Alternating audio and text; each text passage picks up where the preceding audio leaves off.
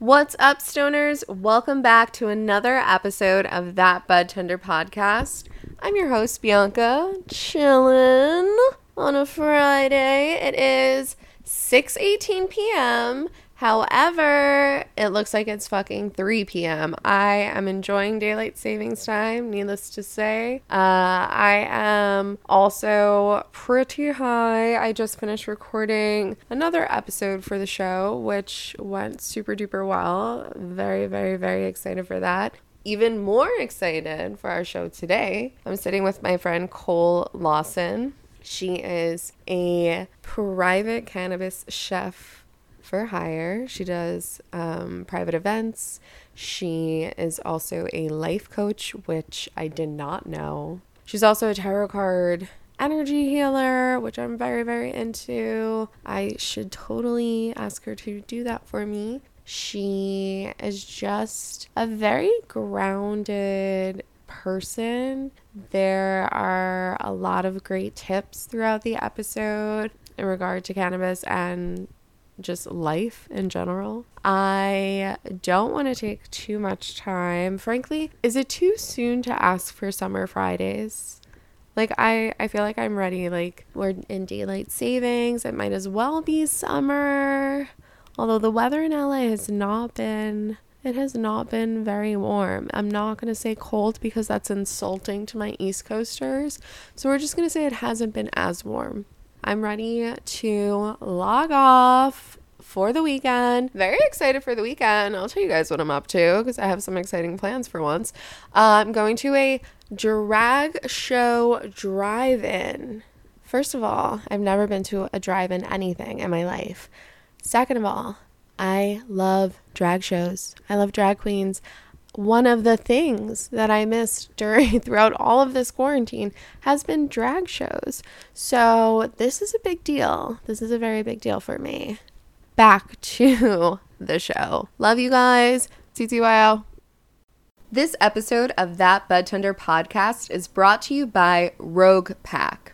Rogue Pack is a design forward brand of cannabis carriers, tools, and accessories for those who value aesthetics and ritual in equal measure. Use the promo code BUDTENDER for a 20% off discount. Limit one use per customer. This applies to all products. There's no minimum. It's available to everyone in the US and Canada. Join our pack and raise your ritual. I told myself I could smoke this blunt if I smoked the blunt by recording.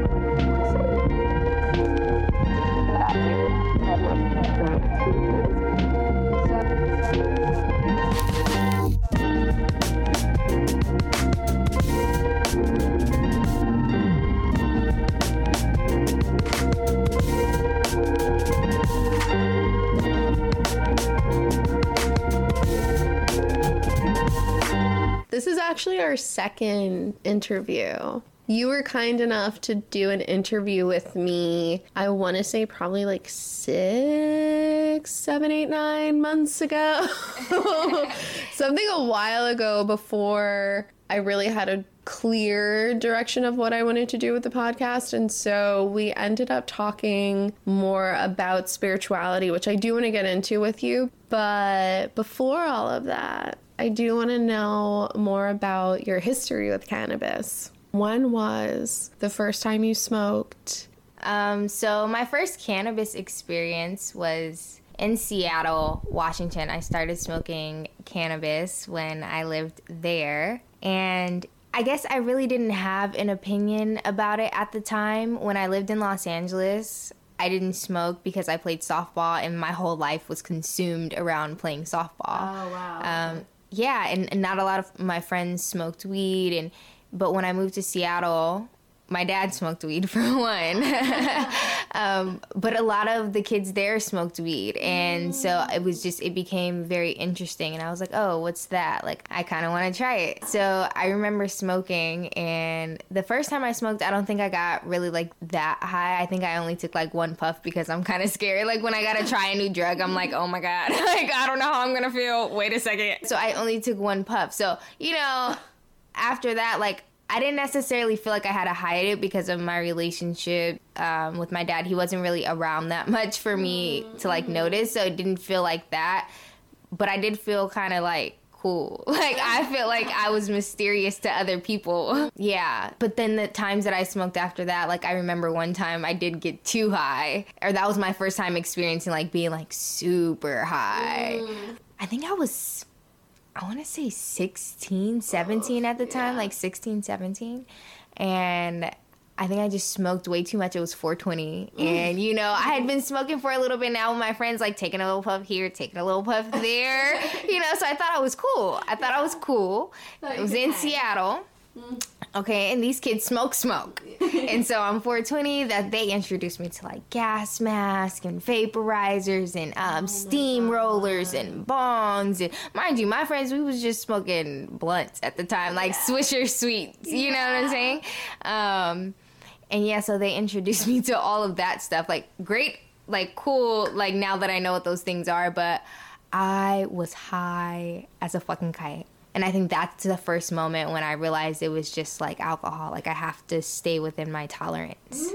Um, because I was like, yo, like I don't feel like that all the time, you know? So It's so funny that you say that because it's like now I'm having a memory of being somewhere in Bushwick in Brooklyn, someone's cousin's house, and maybe I was like 19 or 20, so around the time where, like, yeah, okay, now I've been smoking. And it was one of those situations where there were multiple blunts going around in a very small circle. And I remember thinking, like, oh, you took too much. It was more so the paranoia, I think, just like that we live with as females as far as like oh how am i going to get home? And i need to be safe. And like all these you know these real thoughts these like you know valid points come into play. And you're like i'm so stoned and i've never been mm-hmm. this high before. And then i didn't have another moment of panic like that until I don't know, I was probably like 26 or 27. And that was here in LA. We were, my girlfriend and I had snuck behind, it's like in Griffith, but kind of like behind Griffith. So, like, you end up, you have to like, climb so that you end up above the Greek theater mm-hmm. so that you can see who's playing at the Greek theater for free. But but like you kind of have to risk your life to get there. And so we had done that and we smoked Jack, like a Jack Herer. Jack Herer. Fuck that. That was like, oh, this is the panic that everyone talks about. And no wonder so many people don't want to smoke after that situation because this I thought we were all going to die. I thought we were all going to fall off the mountain. People were like frolicking around. I was like, why don't they just sit down? Like this is so uncomfortable. So you had a pretty uncomfortable experience really early on in that sense like sounds like it was just kind of we'll push forward and be more mindful, which is very self-aware at like 16 to be like, "Oh yeah, maybe I just did a little too much."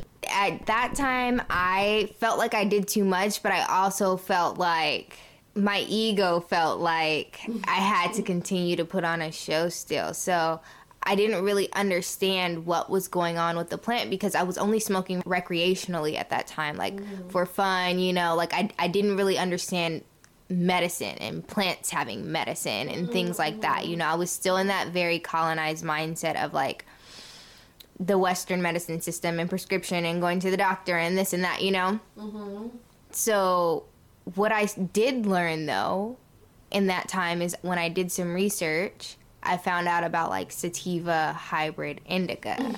That was the one thing that I started learning. And like at the time, like when we were buying weed then, it was still like, okay, a dime bag, a dub bag, or Right. whatever. Some OG here, you know, some Mm-hmm. other people might be like, this is some super fire crack or something. You know what I'm saying? Like you might get a couple little right. names, Yeah. but it wasn't like it is now, you know. Um, but I remember learning about it, and then I found some like a.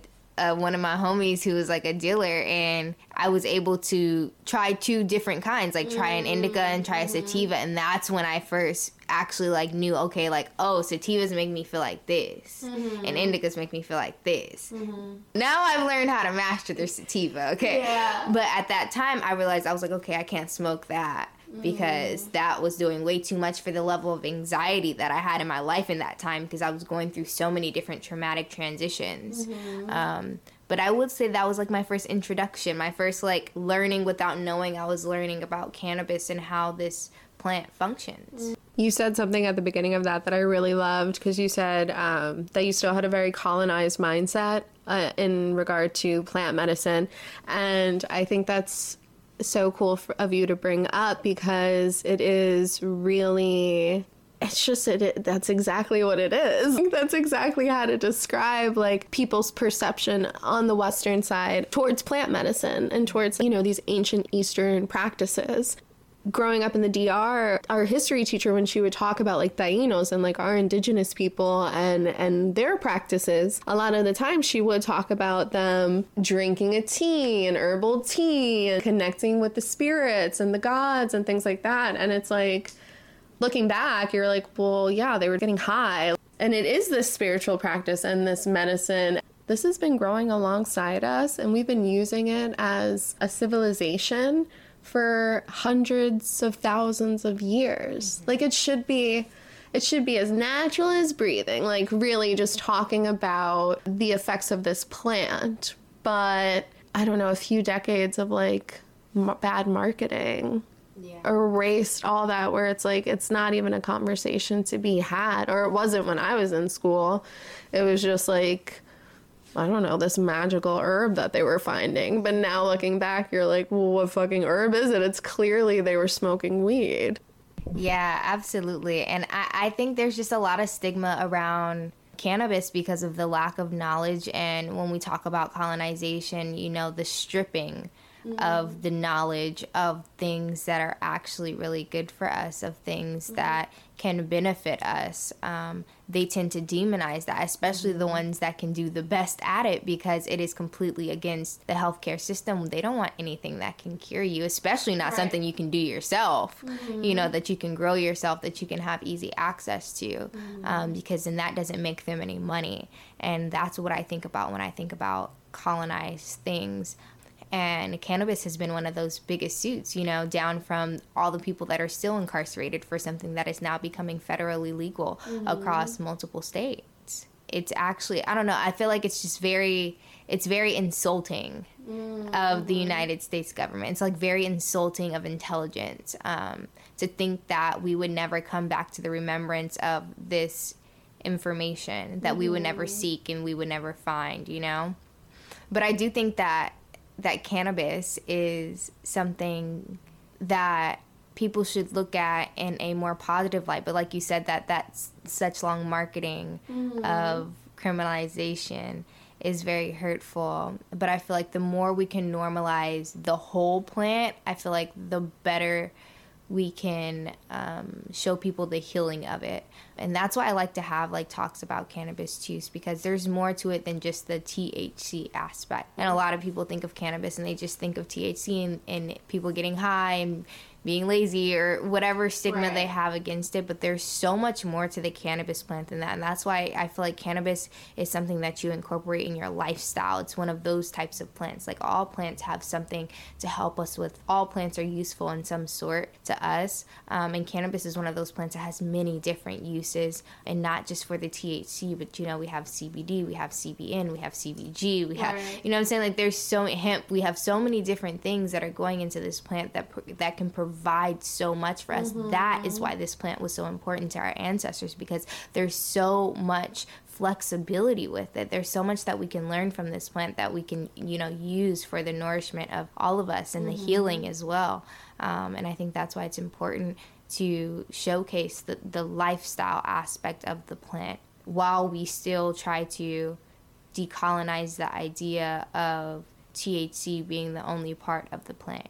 You talk about lifestyle. I would love to know because you're such a health guru. What are your like top plants that you can't live without? Obviously, cannabis is on there. That you feel like, oh my God, everybody should know about these. Everybody should incorporate these into their lifestyle because it's such a benefit to their overall well being, really this is gonna get a little controversial. Oh, shit, it is? Well, I mean, not for me, but some people are gonna be like, no, I don't think that everyone should do it. But I ah. feel like so cannabis is is one on the list for sure.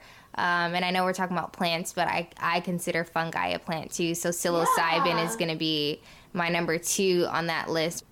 Oregano, I'm always going to say oregano is a really potent plant. I feel like it's like really under underused and under um, thought about, but oregano is such a potent and powerful antifungal, antibacterial, um, and especially in such a world that we live in, I feel like it's very potent to have that on hand. Oregano, you know, making oregano oil.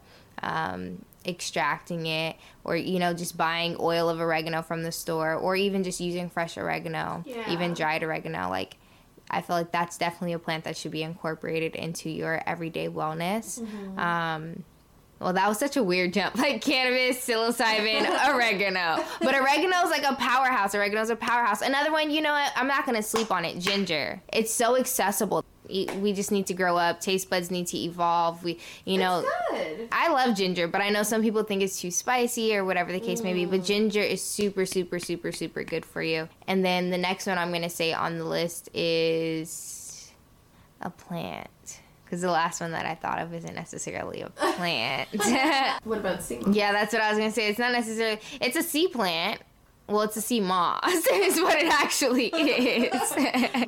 So I'm gonna say sea moss. Yeah, that's definitely gonna be a heavy hitter on there for me as well. Um, I don't take it every day anymore. I do take it every um, other day, every couple of days, um, because I do incorporate a lot of plants and vegetables to get a lot of my nutrients in. But I do think that it is a staple. It is a powerhouse to have on hand. Like if you were gonna put something together in a kit of things, I think that would definitely be in there for me. Some dry sea moss that I can rehydrate at any time, or I can make down into a powder you know, and put it in capsules.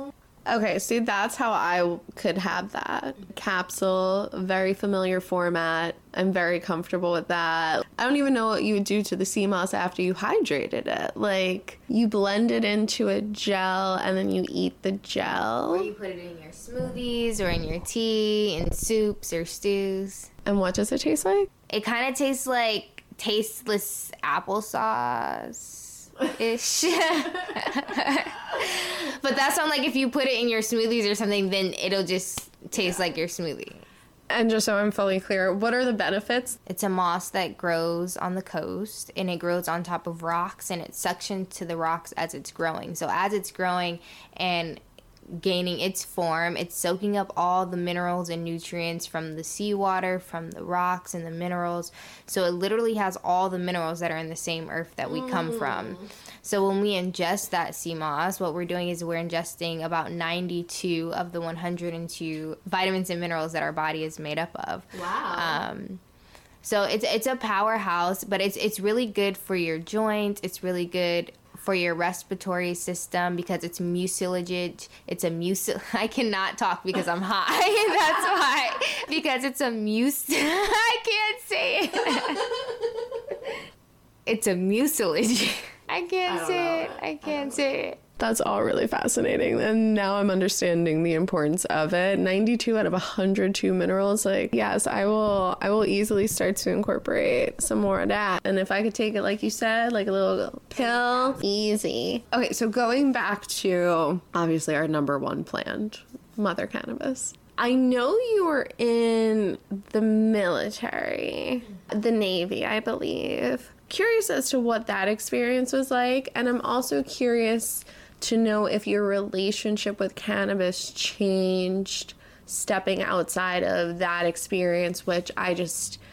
I don't want to say traumatic, but like the military to me, just based off of the type of human that I am, sounds like a traumatic experience. You know what I'm saying? Like that, like for someone who isn't great with authority, loves her freedom. So I would only assume such a shift in your day to day life potentially affected how you approach life after the fact, and that includes cannabis. Does that make sense? Yeah. So my military experience was very traumatic. um, it was very traumatic. I have friends that have had a really good military experience. I do think that everyone's experience is very different. Um, however, my personal experience was not a very good one. However, I did meet a lot of wonderful people, a lot, of wonderful friends that are still my friends till this day. Mm-hmm. But the structure and the system was not something that was for me. And then my direct chain of command was something that was not for me. Mm-hmm. Um, but I think I went through so many things while I was in the military, and I couldn't smoke weed while I was in there. I was in the military for four and a half years. Wow. Yeah, I was in the military for four and a half years. And because I couldn't smoke cannabis, I started smoking Black and Milds and Newport cigarettes mm. and drinking a mm. lot and just gaining these really bad habits. And not to say that, you know, I should be using cannabis to escape from anything either, but I will definitely say not smoking cannabis and seeing everyone else like drink and things like that at that young age at 17 when I went to the military it made me want like I felt like influenced to do all those things. Um, and you know, it's the ebb and flow of life and learning how to grow up and be on your mm-hmm. own. You know, I was coming from a very just traumatic lifestyle as well that wasn't very structured. Mm-hmm. So going into something that was so structured, but then I was expected to be an adult was like it was very hard for me trying to navigate that. So I wasn't building any positive relationships with any of these other substances that I was using. And getting out of the military, I actually got out of the military because of a drinking habit that I had uh, acquired while I was in there because of all of the things that I was dealing with mm-hmm. and the way that I was choosing to cope with them. Mm-hmm. Um, so when I got out, I wasn't drinking any longer for uh, quite some time and I believe I got out, and then it was about maybe three, four months that I was out of the military, and then I started smoking cannabis again, and our relationship has been great ever since. yeah, I started smoking, and honestly, like, I don't yes, like there's so many benefits and we can really get down into the science of it and all those jazzy things, but like mm-hmm. on a real cool tip, like it really just felt like everything melted off. It was like fuck. Like I felt like an exhale, like a really long needed exhale um, when I first started back using cannabis. And it was a nice feeling too because I had it was something that I had when I was younger but I didn't have the knowledge and awareness that I and the wisdom that I have now. So when I started using cannabis again I was very aware of like my cannabis usage and like how I was smoking and things like that. And you know wanting to like keep it cute too. So like okay I getting a bong and you know doing little things and making sure that my cannabis experience is a good experience because now it wasn't like something that I had to hide, you know, right. because I was old enough and I lived in San Diego at the time. So I was living somewhere where I could just go and get cannabis, you know, very easily. So my relationship with it then began to build and I began to really explore what else it could do. And once I got out the military, I think that was the first time that I started using cannabis in other ways too. Mm. Like I started using cannabis like balms on my skin and I first got introduced to CBD. Wow, when did I get in? I got introduced to CBD maybe like 2015, yeah. 16. Yeah. Yeah, 2015, 16 is when I first got introduced to CBD. And I was like, yo, I love this. This yeah. is great. And then I was like, this changed the game because then I started understanding how many different aspects of cannabis there were. And then I just fell in love with it even more. It is this and this is why I like having these conversations because everybody's relationship with it is different and and the outlets and and what it inspires whether it's people ingesting cannabis or or then working with cannabis. And so not only have you been able to learn more about the medicinal benefits for yourself, but you've been able to learn how to cook with cannabis. And so now you're able to take this knowledge and infuse meals and infuse a craft that you already love to do. You're already such an amazing chef without the the weed or the, you know the additional THC. I mean, your vegan tuna fish is something that I still think about to this day. And it was like a year ago that I had it. So it is really cool to see you elevate uh, something that you're passionate about and taking these two things that you're passionate about and making this special the special service. Can we talk more about that about your relationship with with cooking and, and cooking with cannabis? Absolutely. So I realized that once I got back like in the cannabis market, you know, like I felt like I was, you know, not on the market and then I got back on the market.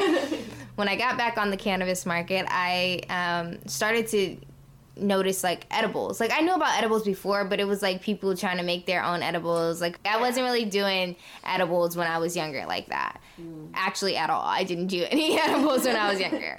But when I got out of the military, I did um, a couple edibles and I thought they were okay. I got really, really high and it was a different high, but I was like starting to understand, like, okay, this is giving me like a body high, but then it hits me way later and this should be mad long and it's just completely different. But I also worked in the lab at that time, so I realized that cannabis was going to my bloodstream and my job was like helping me learn about what is actually happening in my body What kind of lab? um, medical laboratory science. So I worked in the, the blood bank part of the lab. So you're surrounded by blood. Yeah, Okay. yeah, all the time. But I started learning different things too, like because I would do like drug tests all the time for them and stuff. So I learned like how, you know, the different ways in which cannabis is excreted, how long it takes to get out of your body, you know, and shit like just that. Share that. Just tell them, please. Share that information if you will. Okay, so cannabis is stored in your uh, fat cells. It is uh, fat soluble, so that's why it sticks to things like butters and oils and um, things like that because it is fat soluble. So, and that's not to say anything about you know how much it's going to take for you to get high, but that is to say something about how long it's going to take for it to come out of your body. Um, but the different ways that it can be excreted through your body is by sweat, is by urine, and those are probably the two main ways that you can actually excrete. Because if you have a hair test, sorry, fam, like it's. I guess they have like some shampoos and stuff on the market now, oh, but. I don't know. I'm not trying to be at nobody's job that's hair tested me. So, but yeah, um, and it takes about about 21 to 30 days to get out of your system, and that does depend on like your weight and how much you know you're drinking water and Yeah. sweating and peeing and all those things. So. Yeah, because people like those those drinks that you drink, they work they work in a way of like they just mask the toxins, so it just like bypasses, and then you just you know you're just getting mainly the diluted water. That's so interesting. I feel like it would be 2022 and I would still have THC in my system. I don't know if that would work for me. um, but yes, but back to your cooking with cannabis. I just I figure we might as well, you know, Yeah. get the science while we can. But yes, cooking with cannabis. Yes, yes, absolutely. So I had edibles, but I I never really had a sweet tooth growing up. Like sweets mm. weren't really my thing ever. I don't like cake. You know, cheesecake was my favorite thing, but I don't like cake, cookies, candy, any of that stuff. I just didn't like it growing up. I can't. I'm more of a chip person. I'm more of like a savory. Like I can, I snap all day. Don't get, don't get me wrong, but I snap on like chips and nuts and like a savory and salty type of person. Olives, things like that. Like I could do savory, salty, spicy. But yeah, so I realized that all of the edibles on the market were more sweets. There was nothing that was like savory on the market at the time. And when you did, like, you get like these powdery chips. Like, I don't know if they're putting kief on them or what the fuck they're doing. I don't know what's going on. But it's not the wave. And then I was just like, man, I really wish that I could like fucking have like high spaghetti or some shit. And then I was like, well, maybe I can. And then like I found a recipe online of how to make some canna butter. And so I got some weed and I made some canna butter and I didn't think it was gonna work at first. So I just made something like simple. Yeah. I don't even remember what I made. But then I was high as fuck. Yeah. And I was like, oh shit, it worked. And then that's the first time that I like cooked with cannabis was with cannabis butter. Um, and then eventually I, I ventured out to oil and it was just cannabis and oil for a really, really long time. It actually isn't only until that I started working at the cafe um, that I actually started dabbling in like using like tinctures and wax and things like that. to actually cook with? Yeah Oh. and like looking at the different methods or actually even just exploring because there's some that didn't really work too well but like exploring the different methods in which can be used. Yeah. You know, for cooking with cannabis. So Did you work in cannabis before you worked at the cafe? And oh, if not, no, she's shaking her head no. So how did you end up getting how did you get to the cafe? What the fuck?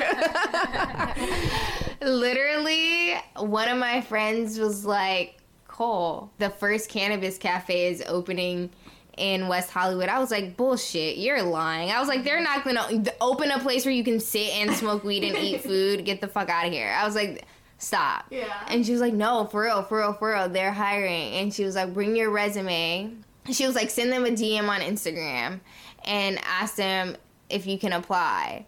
And so I did. I sent. I think I sent a DM to Sarah or Sarah or someone or someone. I don't remember which one of them I sent it to, but I sent the DM and they were like, okay, come at this time, blah, blah, blah. And the time I was supposed to go, I was running late.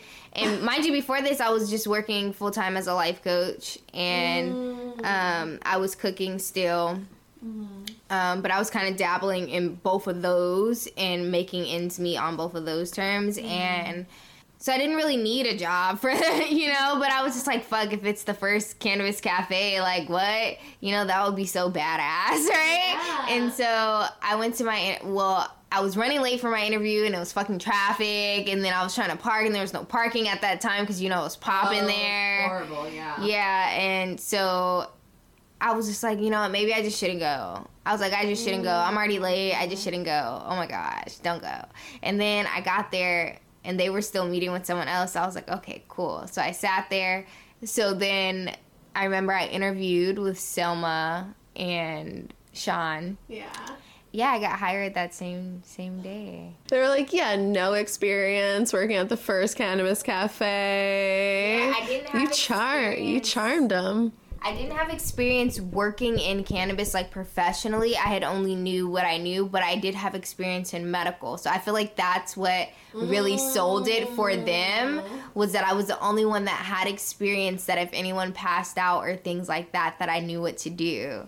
Um, so I think that's what sold them on it. And I only had my own like personal usage of cannabis. Yeah. Oh my gosh, you were like our you were our unofficial medic. I really kind of miss it. All the BS that happened, like I really I miss the people we work with. I miss that mm-hmm. the energy we created when we were on the floor together. I miss seeing people's faces like coming in and like the awe on their face. And I know it kind of got like muddled because we all worked there, so we were like in behind the scenes, but it was always cool when people could remind me that I'm a part of history. Yeah. You know, because I would forget and like people would be like like yo like th- we're at the first cannabis cafe in the United States. Yeah. Like, you know, because I had been to one in in Amsterdam Mm. before, like a couple years back. I had been to one in Amsterdam. That was the first time I had been introduced to like I'm in public and I'm smoking. Mm-hmm. Like not just me, but like other people I don't know and strangers in here, and we are just in this place and like we're really smoking together. Not just like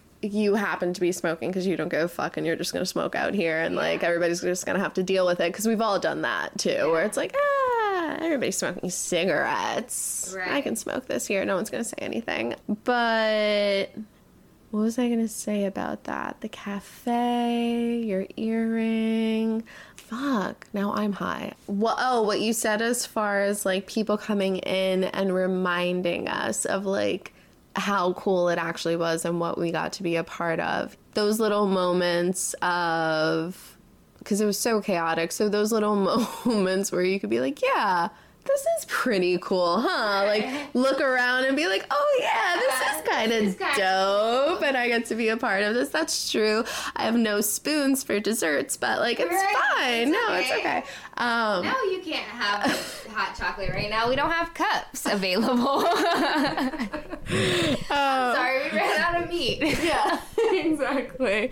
We have no more lighters. Um, that was always a doozy. So yeah, so it would be nice to have those those little moments of like, okay, yeah, as as crazy as it is, this is pretty sweet. I am curious to learn a little bit more about your life coaching. This career that clearly you've been doing for much longer than I thought at all. Like I'm just um I think I'm so impressed too because you are so young to have had the balls even to be like yeah, I'm going to step up into this place and this position and offer my outlook on life and and how to how to help you. I think we spend so much time trying not to think about those things, mm-hmm. you know? So so it is um yeah, how how did that happen? I guess I just felt like everyone like I was always the person that people considered gave the best advice. Mm-hmm. Um and I always thought that maybe I would be a therapist.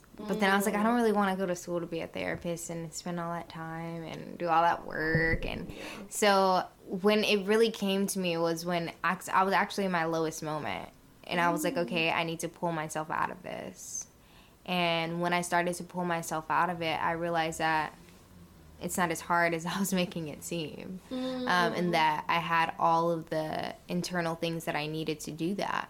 And I was like, I want people to know that that in their lowest moment that they have everything inside of them that they need to get out of it you know and at the time i guess it's called life coaching i don't really like that word but mm. you know because i can't really coach someone in their life but i felt like that was my purpose that's where i find the most purpose the most use of myself is self helping support someone to see the great things about themselves mm-hmm. um, and to figure out how to work with the shadow parts of themselves. Mm-hmm. Um, so, yeah, so I was doing that full time um, as well as cooking, but I had just started out cooking before then. So, I was doing, I was still doing my life coaching as my main source of income and then doing my cooking as something that was like on the side. And now it seems like both of them are just full force. yes.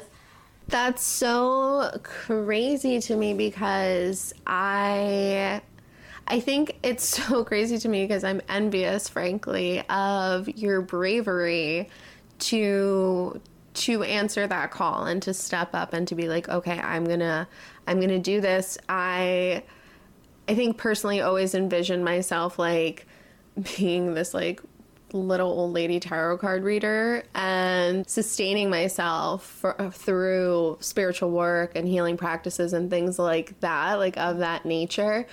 But was always so intimidated to even like kind of step foot into that space and to do it professionally because there I think are so many expectations in my mind that come with that. Mm-hmm. You know what I mean? Cuz like obviously if you're going to help other people get right you need to get yourself right too and and that's how do i bridge this that's not to say that like you have to be right all the time and in your right rights because you're only human and you're not always going to be in your right frame of mind. And you have your we were talking about shadow work earlier off mic and like it's it's a dark place to go.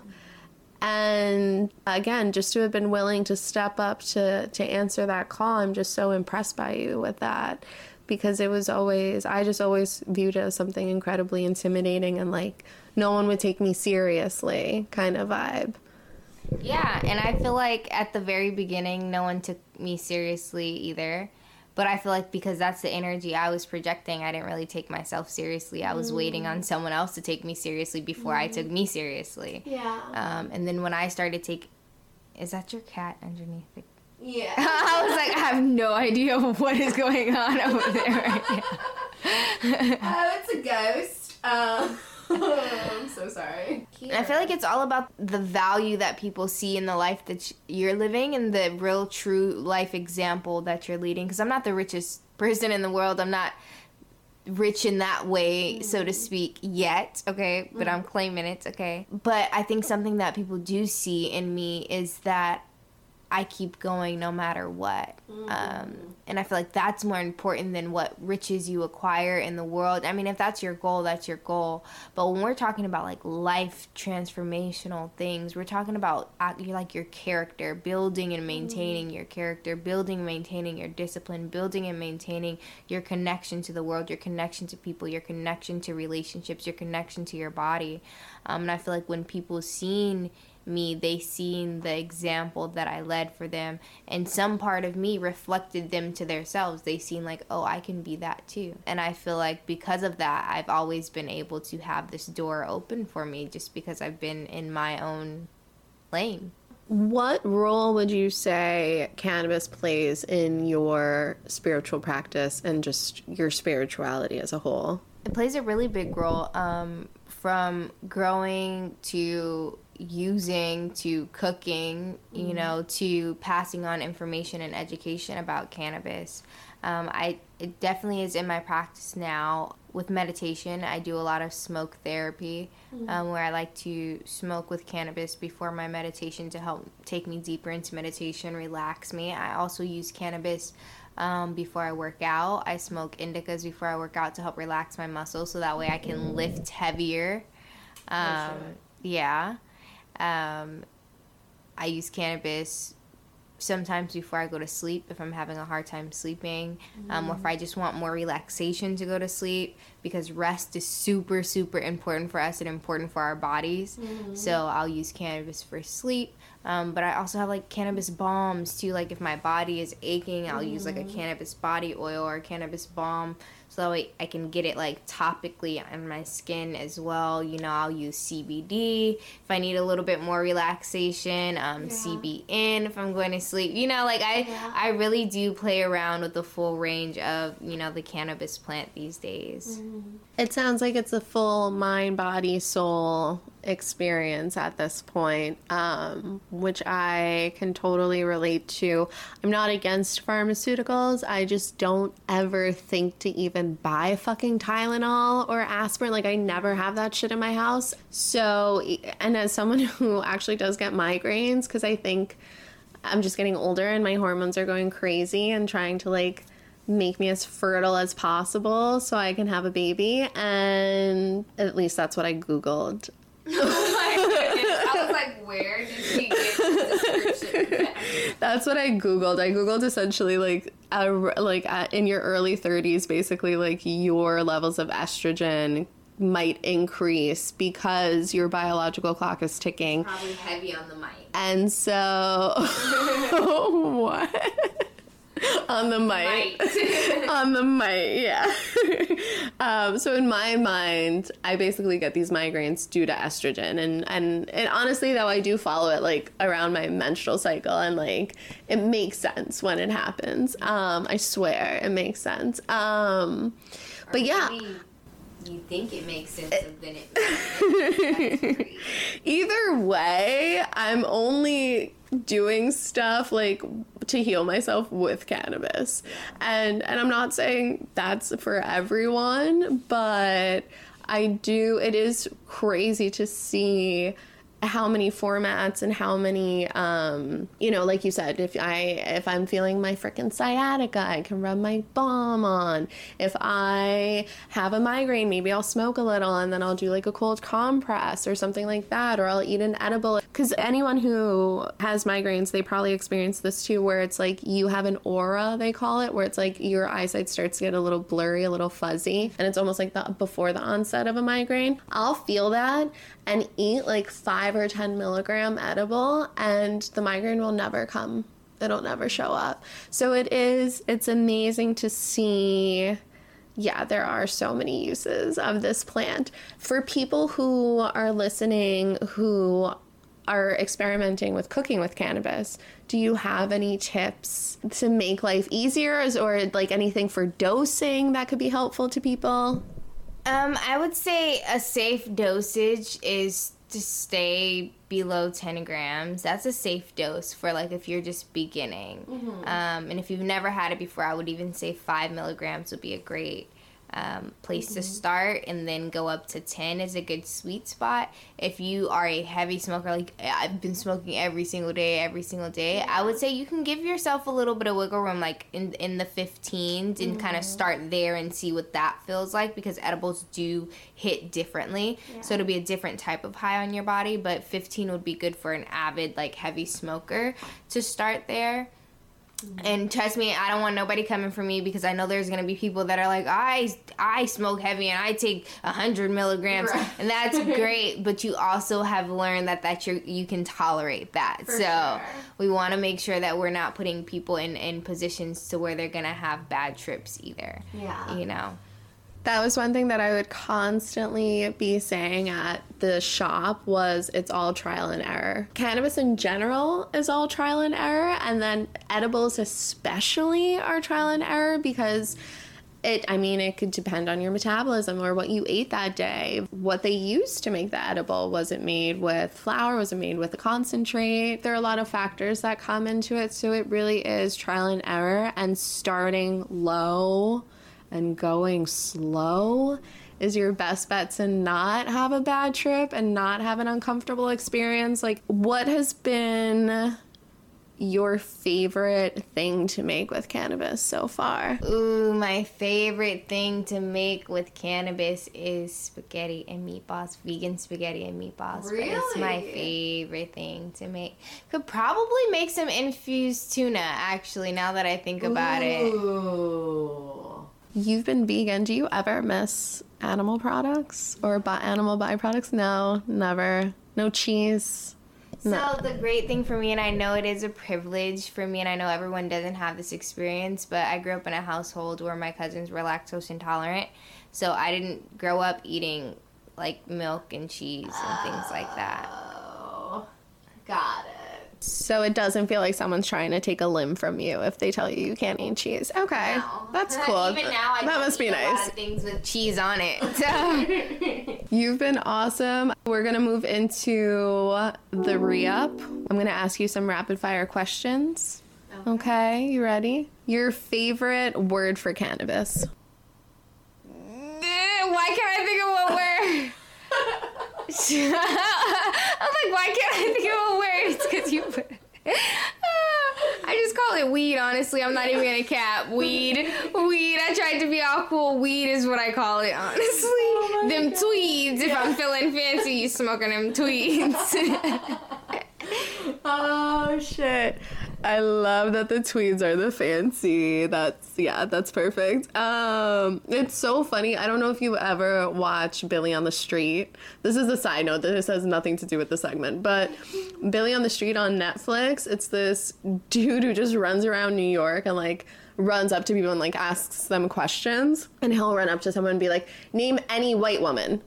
and like they cannot name a person any white woman. Like it's like your brain once you're told like caught off guard like that. even though i told you. I don't even know what white woman I would name. you're like do i know any white women? I know. It's something about the questions. All right all right. All right. dopest smoke session you've had so far? Oh, it was in Joshua Tree uh, two and a half years ago uh, with my old roommates, and they were guys, and it was the best smoke session ever. We were also microdosing acid, but the smoke session was really, really, it was dope, and we all like laughed and like cried, deep belly laughed, and it was the best, best smoke session ever. love the deep belly laughs so important in life uh, your favorite music or artist to listen to when you're stoned I like to listen to lo-fi music when I'm stoned. Okay. Yeah, I like to listen to beats more so when I'm stoned, and like or like jazz music, like soulful stuff, but more so nothing with really like words. That's interesting because I do love that, but I feel like when I smoke, I get really into the lyrics. Like I'm hearing shit that I've never heard. Um, your favorite stoner movie of all time? How high? Oh, so good. How high? Yeah. Mary fuck kill. Flower, edible, concentrate. Her jaw dropped. Mary, Okay, I'm gonna. I'm gonna marry the flower. You gotta marry the flower. I'm gonna marry the flower. Um. Ooh. I'm gonna fuck the concentrate and kill the edible. Honestly. Um, concentrate's a good time. Crazy, but a good time. you guys at the cafe got me more into dabbing and concentrates because I never even think to do that. And we would just be like starting a shift, and everybody's just like, all right, like time to dab up. And I'm like, oh, okay. I, yeah, let's do it. Let's go. Being at the cafe, I smoked more than I had smoked in my life. Um, I was not. I didn't smoke like that before I started working at the cafe, and then at the beginning I didn't smoke like that, and then seems like towards a while, it seems like yeah, Yeah. It was grab bong hits and yeah. Anything your heart desired. Are you a heavier consumer since working in the cannabis industry, would you say? Um, since working in the cannabis industry, yes, I would say my my usage now. Damn, I would I would say it's not that much, but now thinking about it, like lifestyle things, if I think about the whole cannabis, my usage is really high. um, but not just like in the form of smoking, but like also like ingesting cannabis or like CBD balms or you know other types of things as well. Just out of curiosity, what's a dish that you're like dying to infuse that you just maybe haven't figured it out or haven't gotten to it yet, but like that's like on your list? A dish I'm dying to infuse cheesecake. Yum. Yeah, Yes. cheesecake, and I think I can do it. I know you can. because it, it's fat soluble, you know. Um, so I feel like it'll really, really stick to that. I would assume in that case infuse the butter and either use the butter in the crust, right? Vegan things are a little bit different, yeah, because I'm not using cream or cheese, or I would probably use. So it's not a cheesecake that you're infusing. Not, not an actual a vegan cheesecake, but Is it harder than well, I guess you have the oils, but yeah, is it then harder to work with cannabis because you're eliminating the butter aspect? um, no, because we have butter alternatives. It's just seeing how that's going to actually taste together more so, and seeing if the taste is not like gonna be overpowering. It's really more so like a flavoring and texture thing. Are you living vicariously through your eaters? Yeah, I like to watch them eat the food and see. It. It's always the sound effects for me, though. I love the. I love a good mmm. Like that warms my heart. Like I can feel the vibration of that mmm all the way in my soul. Now it's time for you to call your plug, which is the moment where you can plug yourself or anything that you're working on, where people can follow you, what you want them to know, get out these services. Truly appreciate that. You can follow me on Instagram at I am Chef Cole E Y E A M C H E F C O L E. And it's I am Chef Cole. That's the same thing on Twitter if you want to see what I be tweeting about um, as well. You can contact me by messaging me on um, Instagram or my email, which is also on Instagram. I do I do private dinners and private dining um, only at the moment, and I do uh, cooking lessons. I also do tarot therapy. I do personal one-on-one meditation and yoga.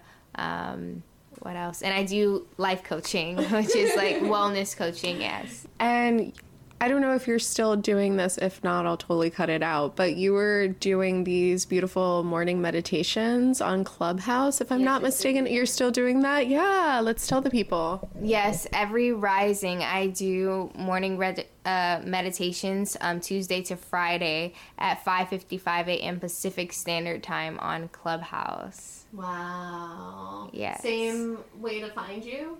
Um, you can find me on Clubhouse just at Chef Cole. 5:55 you're leading a meditation. So what time are you actually getting up every day?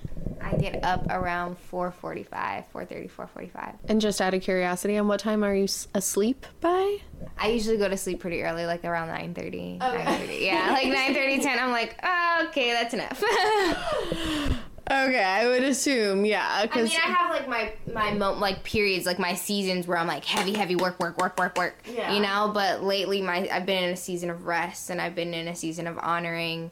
You know, being an early riser. I really like enjoy getting up early. Yes. Well, and I think that's the thing. At the end of the day, you just have to do you, whatever makes you happy. Everybody's different, and you have to follow your own rhythm.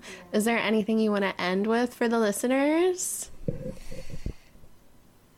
You know, get high every day. You know, I'm just kidding. I love that though. Or I was gonna say smoke weed every day. but no, honestly, truly, I think there's so much information out there to be learned about cannabis. So please don't just stop your education at THC. Hmm. Learn about the rest of the plant. Experiment with the plant. If you have an opportunity, get some clones. If you have an opportunity, get some seeds and try it out. Hmm. Maybe you won't get a female plant, maybe you will, you know, but try it out and learn about the plant because there's even benefits that you can get from a male plant. Maybe it won't it won't flower, but you still have the leaves that you can work with and things like that and learning the life cycle of the plant. So the la- thing I would leave with is just you know, don't be afraid to have more education, to learn mm. more about it. Don't just settle for what you've heard. Never, never settle for what you heard. Do your research. Education is what is it? Knowledge is power. Yes. No, knowledge is power, y'all. Knowledge is power. Yeah. Mm. Peace. That's the show. Thank you for listening to another episode of That Bud Tender podcast. Follow me at The Stone Journalist. Follow the show at That Bud Tender podcast. Like, share, subscribe, and keep getting high, my babies.